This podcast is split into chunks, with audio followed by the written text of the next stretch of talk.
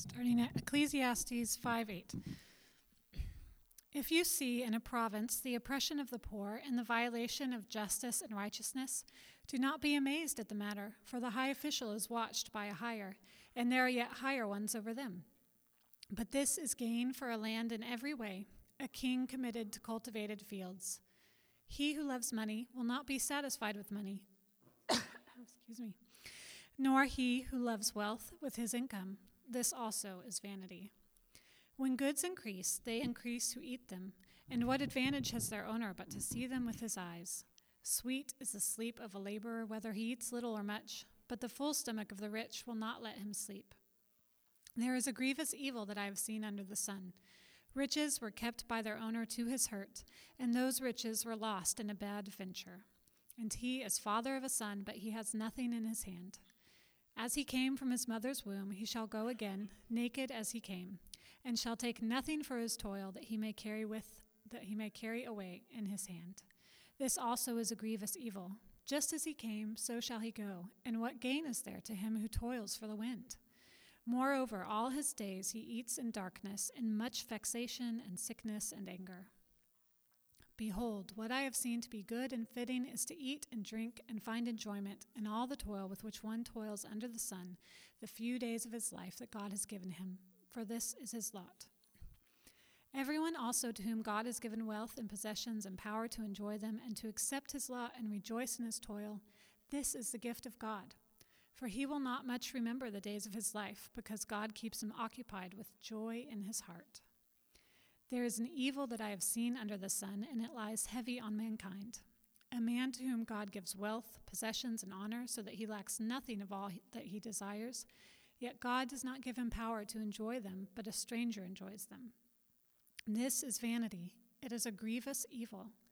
If a man fathers 100 children and lives many years, so that the days of his years are many, but his soul is not satisfied with life's good things, and he also has no burial, I say that a stillborn child is better off than he. For it comes in vanity and goes in darkness, and in darkness its name is covered. Moreover, it has not seen the sun or known anything, yet it finds rest rather than he. Even though he should live 1,000 years twice over, yet enjoy no good, do not all go to the one place? All the toil of man is for his mouth, yet his appetite is not satisfied. For what advantage has the wise man over the fool? And what does the poor man have, who knows how to conduct himself before the living? Better is the sight of the eyes than the wandering of the appetite. This also is vanity and a striving after the wind. This is the word of the Lord. Let's pray together. Father, as we've read your word now, we pray that you would help us to attend to the things written in your word to us this morning. God, we are so thankful for all of the amazing things that we've learned up to this point in the book of Ecclesiastes. But Lord, we believe that this morning you have a word to speak to us, that you have things that you want to address in our hearts and in our lives. And Lord, we pray that you would speak to us, that you would give us attention and attentiveness to what you would say to us. And Lord, we pray that through the teaching of your word, you would continue to change us into the people that you've created us to be. So, Lord, guide us now in our time in your word. Minister to us and instruct us, we pray. In Jesus' name, amen. Amen. Please be seated. Well, a prayer warrior was sitting before the Lord one morning, and he said, "Lord, what's 1,000,000 years like to you?" The Lord said, "It's like a second." He said, "Wow." "Well, Lord, what's $1,000,000 like to you?" The Lord said, "It's like a penny." Man sat for a moment and thought, and then he said, "Lord, can I have a penny?" And God said, "Sure, in just a second."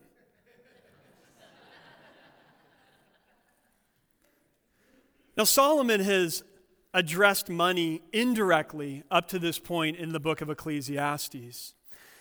He's talked about work, he's talked about labor, toil, and in those contexts, he has spoken to the topic of money. But today he's going to address this subject head on. And the reality is, sort of like the prayer warrior I just mentioned, that even as children of God, we have a propensity to be drawn in unhealthy ways toward money. And so we're thankful that God's word constantly addresses this subject, because money, again, can really capture the hearts of many people. In the society that you and I are living in, money is honestly seen as an absolute good. So if you talk to somebody and maybe they say that they're going to make a career change or they're going to accept a new position, and you say, well, why is that? Why are you going to switch careers? If their response is, well, I can make more money, most people kind of generally see that as like the end of the discussion. It's like, oh, okay, you're probably on the right track then. Sometimes well-meaning parents will try to advise their children who might have a desire to go into a certain career or major that they're passionate about. They might try to encourage their kids, hey, even though you're passionate about that, even though that might be a quite fitting career for you, you should go in another direction, because in that career field, you can actually make some serious money. The fact of the matter is that more money is not always better. In fact, more money can be a problem for many people. Solomon, in his teaching here regarding money, is going to begin with the problems of money, and there are several. He says in verses 8 and 9 that there's something that we shouldn't be surprised about. Here's what he writes in verse 8. If you see in a province the oppression of the poor and the violation of justice and righteousness, do not be amazed at the matter, for the high official is watched by a higher, and there are yet higher ones over them. But this is gain for a land in every way, a king committed to cultivated fields. Solomon is saying, look, if you notice corruption in government, don't let that shock you. Just because somebody is in a position of power and wealth and influence, don't think they're going to be satisfied by that. Don't think they're going to go, great, I'm in control and I've got a lot of money. No, when people are in positions like that, unfortunately, a lot of times they just want more. More power, more possessions, more money, and unfortunately, some people will even use corruption and oppression to get it. Now, verse 9 is a tricky verse to translate in the Hebrew. The ESV, of course, again, puts that having a king is a good thing, is the way the ESV translation takes it. And the point could be that Solomon is saying, look, even though corruption exists in government, and those who are in these positions are constantly sort of working the system, if you have a king in place or an ultimate authority, that's a good thing. Like, anarchy is not the best thing for your community. Even though there's corruption, notice that having government in place is good, because it enables all of us to receive something from the land. But another way that this verse could be translated is captured by the New International Version. It says, the increase from the land is taken by all. The king himself profits from the fields. So again, the Hebrew could be translated in a way that seems to suggest that even when you get to the top of the chain, the king himself even takes advantage of the system, even continues to profit off of things. Even the king isn't satisfied with being the top dog and having all the money. Well, if that's the way to translate it, it would make good sense of verse 10, which of course is a very powerful verse. He who loves money will not be satisfied with money, nor he who loves wealth with his income. This also is vanity. Verse 10 brings up the first problem that we see with money in the text this morning, and it's this, that money doesn't satisfy. It doesn't. Money doesn't satisfy. If it did, then the king who had all the money would not be trying to get more money, or the high officials would not be after more and more money. Money will never satisfy. Now, I know that it's been said, whoever said money can't buy happiness isn't spending it right. Some of you are like, word, preach on, Pastor. But money can't satisfy you. It won't. The more you get, the more you want. If money could satisfy you, then those who have all the money would say, enough. I'm done. I don't need to accumulate anymore. Now, of course, many of you have heard this before, but John D. Rockefeller, who lived about 100 years ago and was the wealthiest man of his time, made an interesting statement. Now, you need to understand how wealthy John D. Rockefeller was. This wasn't just a wealthy person. This was the richest person. In fact, at the height of his wealth, John D. Rockefeller owned 1% of the U.S. economy. Let me put that into today's terms for you. If you owned 1% of the U.S. economy, that would be approximately a net worth of $220 billion. Or, let's put it differently, that's double the amount of money of the current richest person in the world, Jeff Bezos of Amazon. He's worth about $114 billion. So think, today's richest person, Rockefeller, is double that wealthy. And he was interviewed and they said, "How much money is enough?" His response, "Just a little bit more. Just a little bit more." If you think that having money is going to satisfy you, think again. The more you get, the more you want. Now, science is constantly proving this to us. Catherine Sanderson, who's a psychology professor at Amherst College, writes this, quote, "We always think if we just had a little bit more money, we'd be happier. But when we get there, we're not," end quote. Research is continuing to prove to us that after you get a basic level of comfort in your life, an increase in wealth has little to no effect on your happiness. Consider the words of Harvard psychologist Dan Gilbert. He says, "Once you get basic human needs met, a lot more money doesn't make a lot more happiness," end quote. Now, why is this? Why doesn't more and more money make you more and more happy? Well, there's numerous reasons, but part of it is because money distorts important things in your life, starting with your own heart. Money gives power, pleasure, influence, and prestige.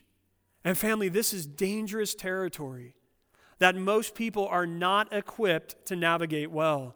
All of a sudden you have wealth, all of a sudden you have power, all of a sudden you've got a say in everything, you've got real influence, you can flex your muscles. That goes to a lot of people's heads. And it starts distorting their heart.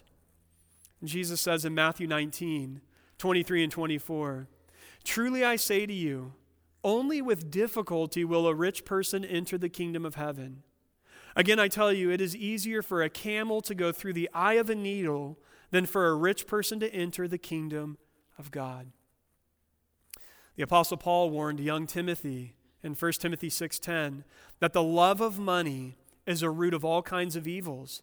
And it is through this craving that some have wandered away from the faith and pierced themselves with many pangs.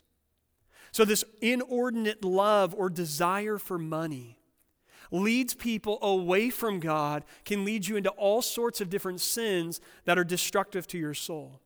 It can distort your heart. But another thing that money often distorts is your relationships. And Solomon says so much in verse 11. He says, "When goods increase, they increase who eat them. And what advantage has their owner but to see them with his eyes?" In other words, the more you get, the more people want. When all of a sudden you've got a lot of money, people sort of like vultures start making their way around you. Whether it's the IRS saying, "More taxes, more taxes, more taxes." Or it's family or friends or others who sort of want to freeload off of you. Charles Barkley, a Hall of Fame basketball player, said this. He said, "Money ruins all of your relationships. No matter what you do for your family, it's never enough. All your friends think because you're rich, you should bail them out of every situation," end quote. Many wealthy people struggle to know who their real friends are. It's a challenge because, of course, they're going, "Does this person like me? Does this person want to hang out with me? Does this person want to spend time with me because of me? Because they care about me? Or is it because I have a lot of money and they think that they can get something out of me?" Oftentimes, the wealthy have not only the headache and the stress and the anxiety of managing their wealth and perhaps running their company, but now they also have this added stress of trying to navigate through these complex relational dynamics. Again, do my children actually love me? Do my friends actually care about me? Are these real friends? Or are they just in it for the money? If you talk to successful business owners or maybe higher ups in a corporation, Oftentimes they'll report to you that they have stress and anxiety and concerns and worries now that they never had when they were lower down on the rung in the corporation or before they started their own business. These things keep them up at night. They have to constantly think about the next project and keeping their employees busy and all of the headaches and the stresses that come with it. This is why Solomon writes here in verse 12 that sweet is the sleep of a laborer, whether he eats little or much, but the full stomach of the rich will not let him sleep. The words of the late notorious B.I.G. summarize this section. He said, the more money we come across, the more problems we see. So money doesn't satisfy. But second, we see another problem with money in the next section. Money is uncertain. Look at verse 13. Solomon says, there's a grievous evil that I have seen under the sun. Riches were kept by their owner to his hurt, and those riches were lost in a bad venture. And he is a father of a son, but he has nothing in his hand. How many people have had a similar experience? Maybe at one point in your life, you did have the booming business. Things were cranking. You had a lot of money. You had all these resources, but something changed. An unforeseen circumstance came in, and all of a sudden you lost what you once had. Maybe it was that sort of technological advances pushed your business out. Maybe it was a new competitor who came up, and all of a sudden your business no longer worked. Or perhaps like the man in verse 14 here, maybe what happened was you just made a bad investment. You misread things. You thought, okay, this is where we need to go. This is where we should take the business, or this is where I need to invest my resources. And it didn't work out. Everything fell apart, and all of a sudden you're left with almost nothing. Solomon sees this as an upsetting travesty. But here's the reality. Whether you do have something to pass on to your children when it's all said and done, or you don't, Solomon wants us to remind us that naked you came into the world, and naked you're going to leave the world. You came into the world with this much money in your bank account, friend. You had nothing in your hand. And guess what? One day you're going to die, you're going to get put in a wood box, and you're going to be put in the earth with nothing in your hand, with no money going on with you.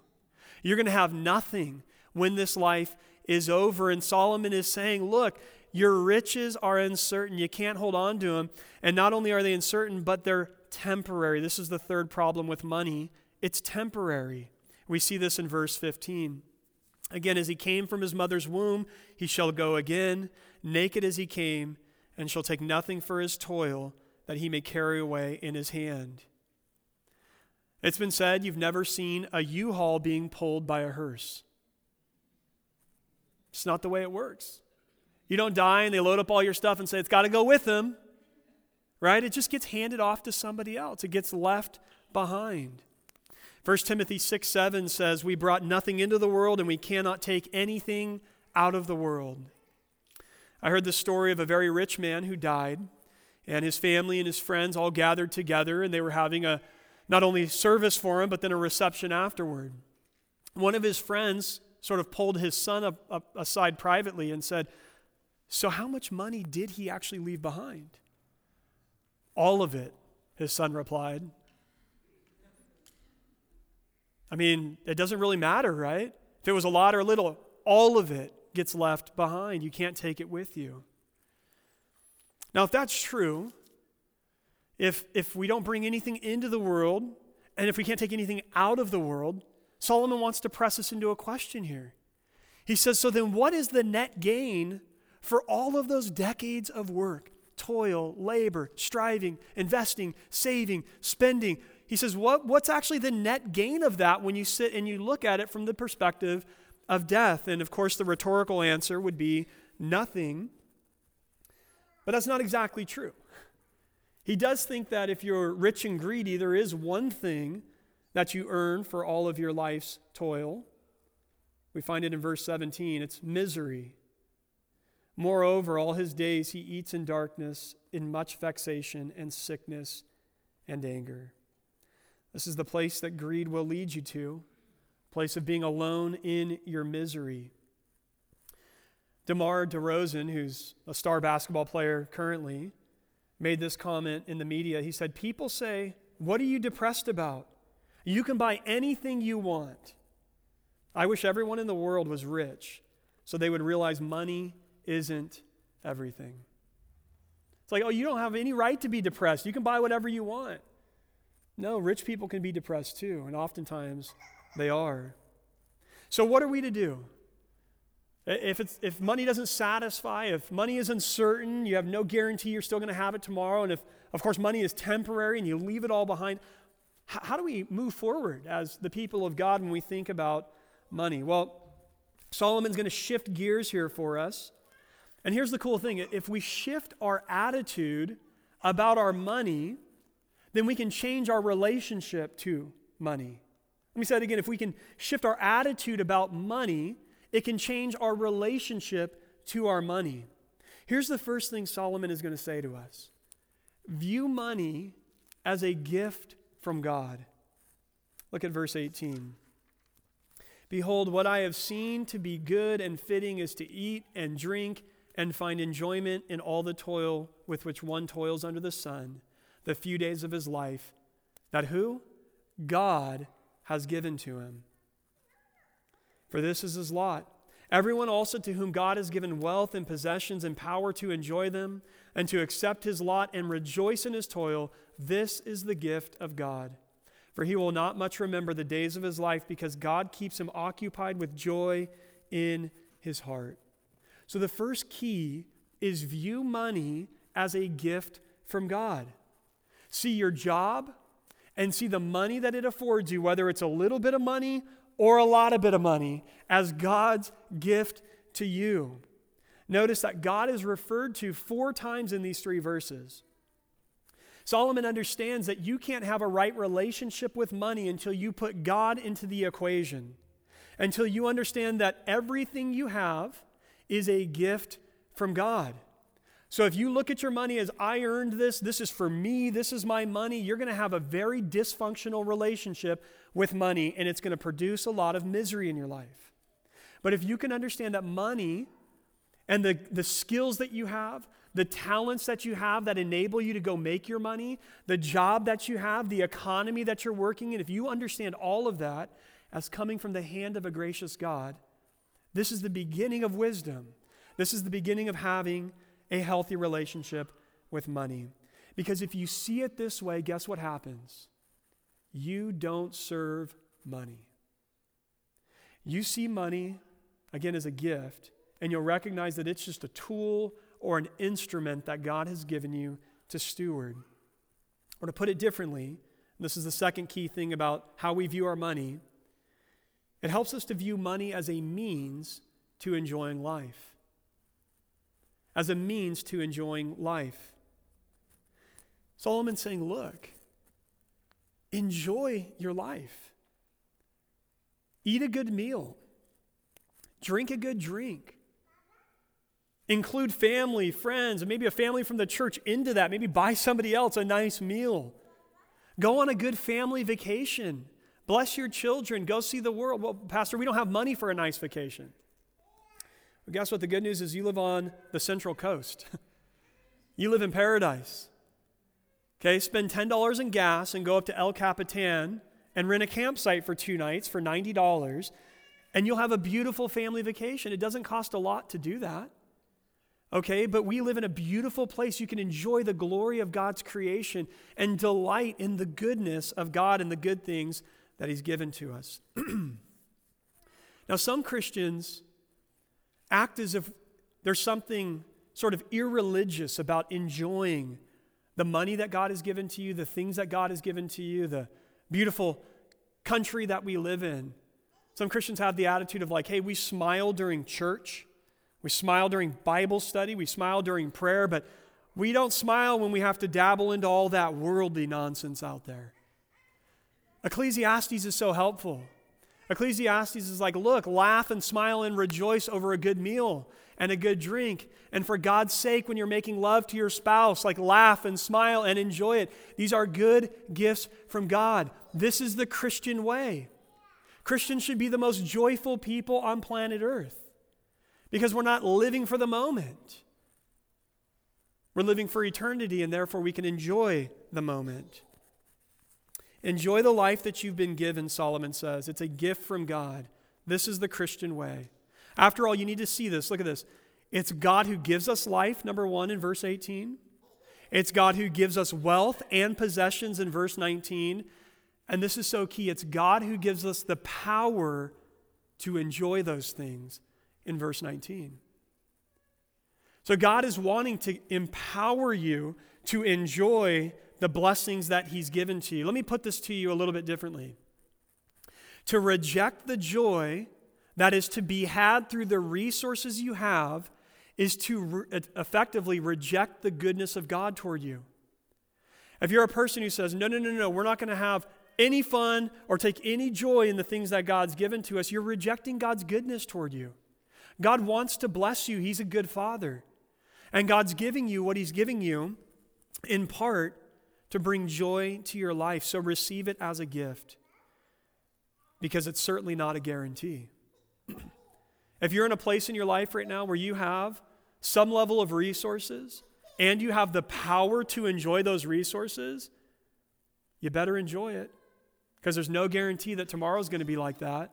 In fact, that's the point that he makes in the next paragraph. He says, there's an evil, this is chapter 6, verse 1, that I have seen under the sun, and it lies heavy on mankind. A man to whom God gives wealth, possessions, and honor, so that he lacks nothing of all that he desires. Check it out. Yet God does not give him power to enjoy them, but a stranger enjoys them. This is vanity, he says. It's a grievous evil. Solomon here is depicting like the most blessed man you could imagine as far as the Hebrew people saw it. When Hebrews thought about a blessed life, here's what they thought about. They thought about wealth, and even more than that, they thought about long life, and they thought about lots of children. If you had those things, God was being favorable to you and generous. He had blessed your life. And so Solomon's like, imagine a guy. He's rich. He's got honor. People look up to him. And I don't know, he's got 100 kids. Like, that guy should be totally stoked that he gets to have 100 kids. I don't know about his wife being stoked, but he's stoked he gets to have 100 kids.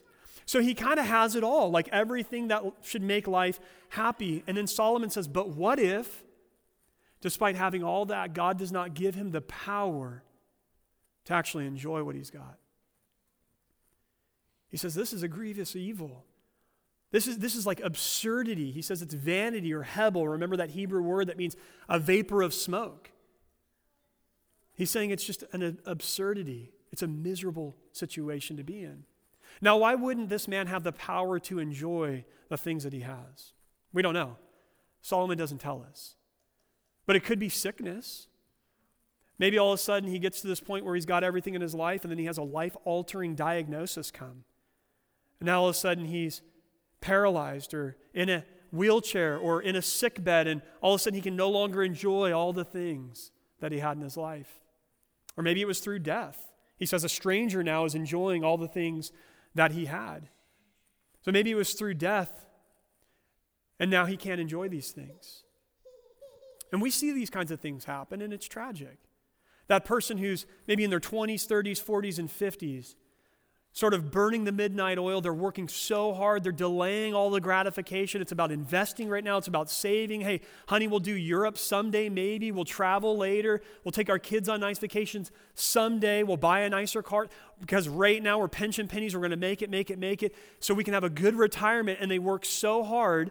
And then when they retire, tragically, they have a heart attack, or they have a stroke or something, and they're incapacitated or perhaps even dead, and they never get to enjoy the things that they were trying to store up for in this life. A couple years ago, Pastor Ryan was going to do a wedding for a guy, a man in his 50s, had just retired from the police department, so he had a great retirement. They were about to have his retirement party, and he was about to get married. So he's engaged. They're planning the wedding and the retirement party. And Ryan's going to do the wedding. And the man dies in a motorcycle accident. Never gets to do the wedding. Here was a man who kind of did it right. He worked hard. He was retiring young. He was getting married. Seemed like he had many years ahead of him, and he didn't. And Solomon is saying, this is a tragedy when this happens. It's an absurdity about life. And so what's the point, though? He's kind of reinforcing the point that he had just made at the end of chapter 5. Don't sit trying to live for that day. Well, when we get to this thing, we'll actually enjoy a little bit of life. Solomon is saying, look, if God has given you a job, and if God has given you some resources, and if God has blessed you with a family or good friends, like, learn to stop in the moment and appreciate what you have. Like, learn to linger over a meal and good drink and good fellowship with your friends. And again, try to take that family vacation. Me and my wife were recently getting a little bit depressed because we were thinking about my oldest son, Judas, turning 8 this year. And I said, oh my gosh, that means I only have 10 more summer vacations with this kid. When he was born, trust me, I had all these amazing vacations in my head that I was going to take that kid on during the years that he was under my roof. And now I'm like, shoot, I've only got 10 more summers to try to do that. Like, life goes like that. And Solomon is saying, again, stop learning to live for that day, this elusive day out there when we can retire and we're really going to... That's a trap. It's a trap. Learn to enjoy what you have now. Third, we need to learn to live contently. Look at verse 7 in chapter 6. All the toil of man is for his mouth, yet his appetite is not satisfied. For what advantage has the wise man over the fool? And what does the poor man who knows how to conduct himself before the living? Better is the sight of the eyes than the wandering of the appetite. This also is vanity and a striving after wind. Solomon says that all of our work is for our mouth. Okay? So when you go to work, it's to feed yourself, right? We earn a paycheck. We go to Costco. We load up on groceries. We devour the groceries. Next week, we get a paycheck. We go to Costco. We load up on groceries. We devour the groceries. The next week, we get a paycheck. We go to Costco. We could do this all day if you don't want to nod, but if you want to nod along, like, yeah, that is kind of true, right?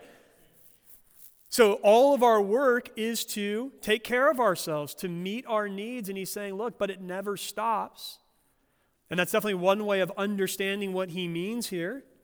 This fact that we work because we need food and it never ends. But actually, most commentators would say it's more probable that he's pointing to the fact that all of us as human beings have appetites and desires that can never be met through our work and our toil. And so he says, look, like, what does the wise person actually gain over the foolish person, or the rich person over the poor person? He says, look, even if a poor person is wise and can kind of work their way up, like, what are they going to gain? That's not actually going to satisfy those inner cravings. They're still going to be a person who's desiring more. They're still going to want more. We still have these appetites, these desires that are not being fulfilled in the marketplace or through our possessions. So verse 9 then becomes the solution. Here's how the New Living Translation translates it. Enjoy what you have rather than desiring what you don't have. Just dreaming about nice things is meaningless. It's like chasing the wind. Solomon's saying, look, quit adding to your Amazon wish list night after night after night. Just like hang out with your kids or your grandkids. Watch a TV show with your wife. Play Yahtzee. I don't know what you want to do for fun. But quit just saying, it's I want more. It's about the next thing. Like, learn to actually live delighting in what you've got now. Live contently. And fourth and finally, live acceptingly. We see this in verse 10. What has come to be has already been named, and it is known what man is, and that he is not able to dispute with one stronger than he. The more words, the more vanity, and what is the advantage to man? For who knows what is good for man while he lives the few days of his vain life, which he passes like a shadow? For who can tell man what will be after him under the sun? Live acceptingly. This paragraph flows out of the last thought, where Solomon was teaching us to enjoy what we have instead of dreaming about what we don't have. He's saying here, accept that God knows what he's doing. This is the one who's stronger than us. It's God. Except that God is the one who has allotted what you have. Friend, listen, if God wanted you to be rich, you'd be rich. Well, what if I could have been rich, but I messed it all up? Well, then if God wanted you to be rich, God wouldn't have made you foolish. God's in control. If God wanted you to be uber successful by the world's standards and have it all and have money, you'd have it. But if you don't, accept that. Now, Solomon acknowledges that you can try to dispute with one stronger than you. You can go have an argument with God. God, this isn't fair. God, I deserve more. God, how come he or how come she? But Solomon tells us in verse 11 what doing that actually is. He says, the more words, the more vanity. And what is the advantage to man? It's just vain. It's not going to get you anywhere. You can complain, you can argue, or you can learn to live acceptingly and say, God knows.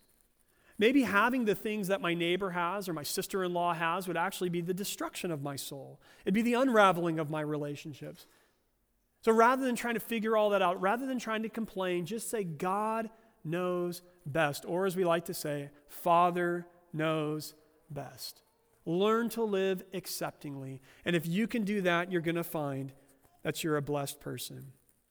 Does this mean we don't try to improve our station in life? No, not at all.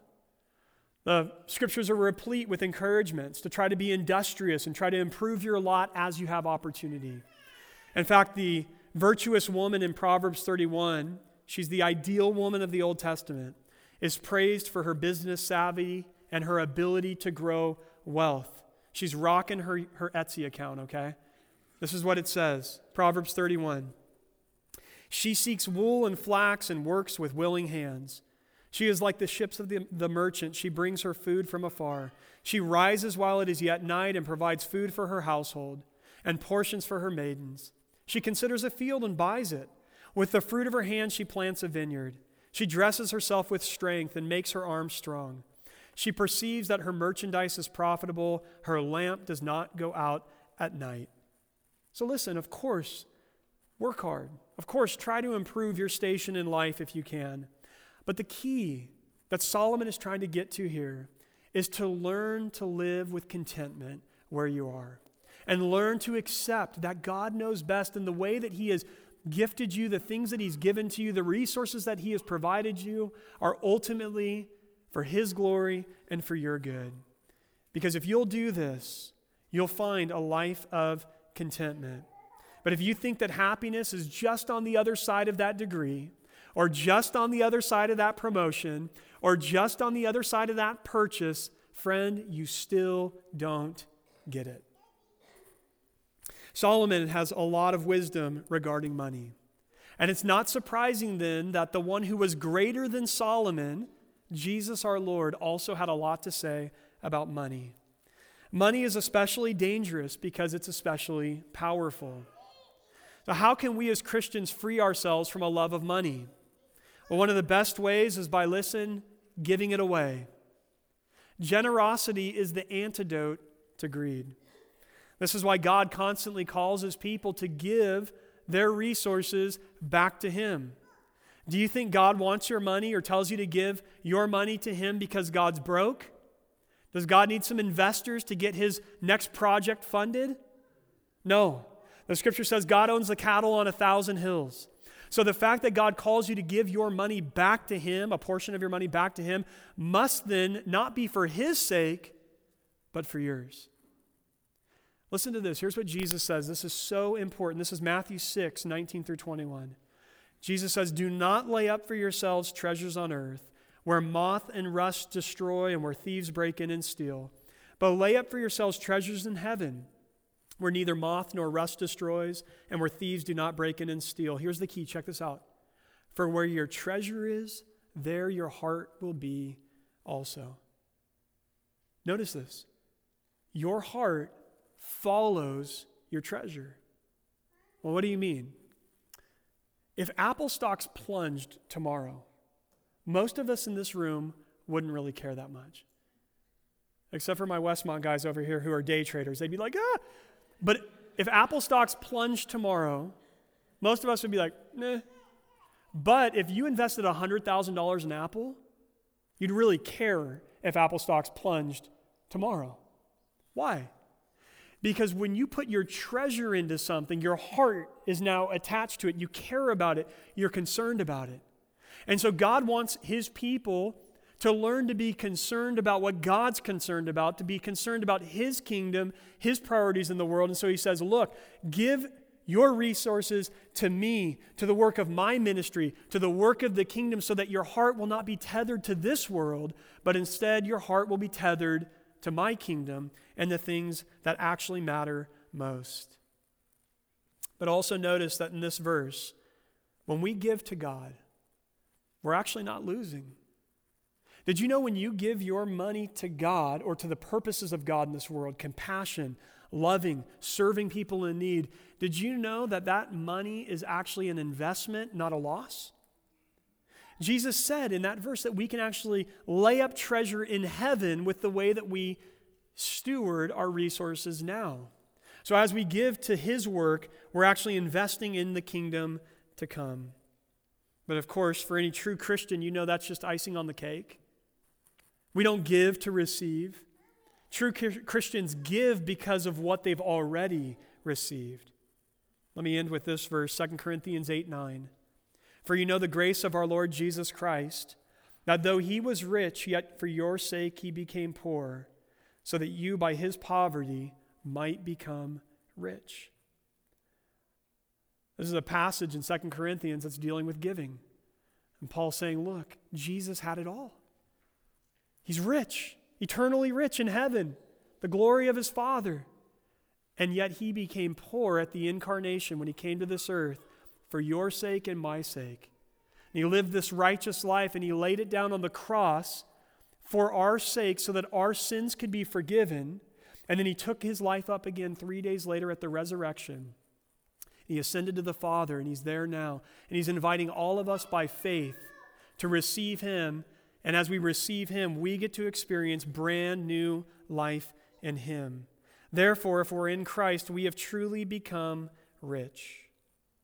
And so, when we think about our earthly money, we give our money, and we steward our money well as a response to all that we've received from God.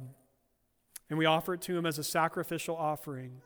This offering of our whole selves to God is, according to the Apostle Paul, our reasonable service. That's Romans 12:2. In other words, offering your whole life, including your resources to God, is only what makes sense. Let's pray together. Father, we are so thankful for the amazing riches that we have in Christ. Knowing that because of the work of Jesus Christ, we have what the Scriptures call true riches. Forgiveness of our sins, a relationship with our Father in heaven, the promise of eternal life in your kingdom, where there is only joy forever. Lord, we pray that we would constantly have our hearts washed in the good news of the gospel and our minds drenched in this good news of the riches that we have in Christ. And Lord, we pray that that good news, we pray that this standing that we have in you as your children would continuously pry our hearts away from all the temptations in this world to love money, to pursue money, to sacrifice the more important things like our relationship with you or our relationship with others in the pursuit of money. Lord, help us not to go that way. Help us to be a people who see our money as a gift, who see our money as a means toward enjoyment in this life and toward investing in your kingdom and toward blessing other people around us. And as we choose to live that way, Lord, we pray that we would be glorifying to you and we would be a blessing to others around us. So Lord, orient our hearts toward heaven today. And Lord, help us to constantly orient our finances toward heaven. Being wise like our Lord Jesus taught us, laying up treasures in heaven where they're safe and secure investments. So Lord, guide us into that, we pray. In your name, amen. Amen. Well, church, would you please stand to your feet as we worship now?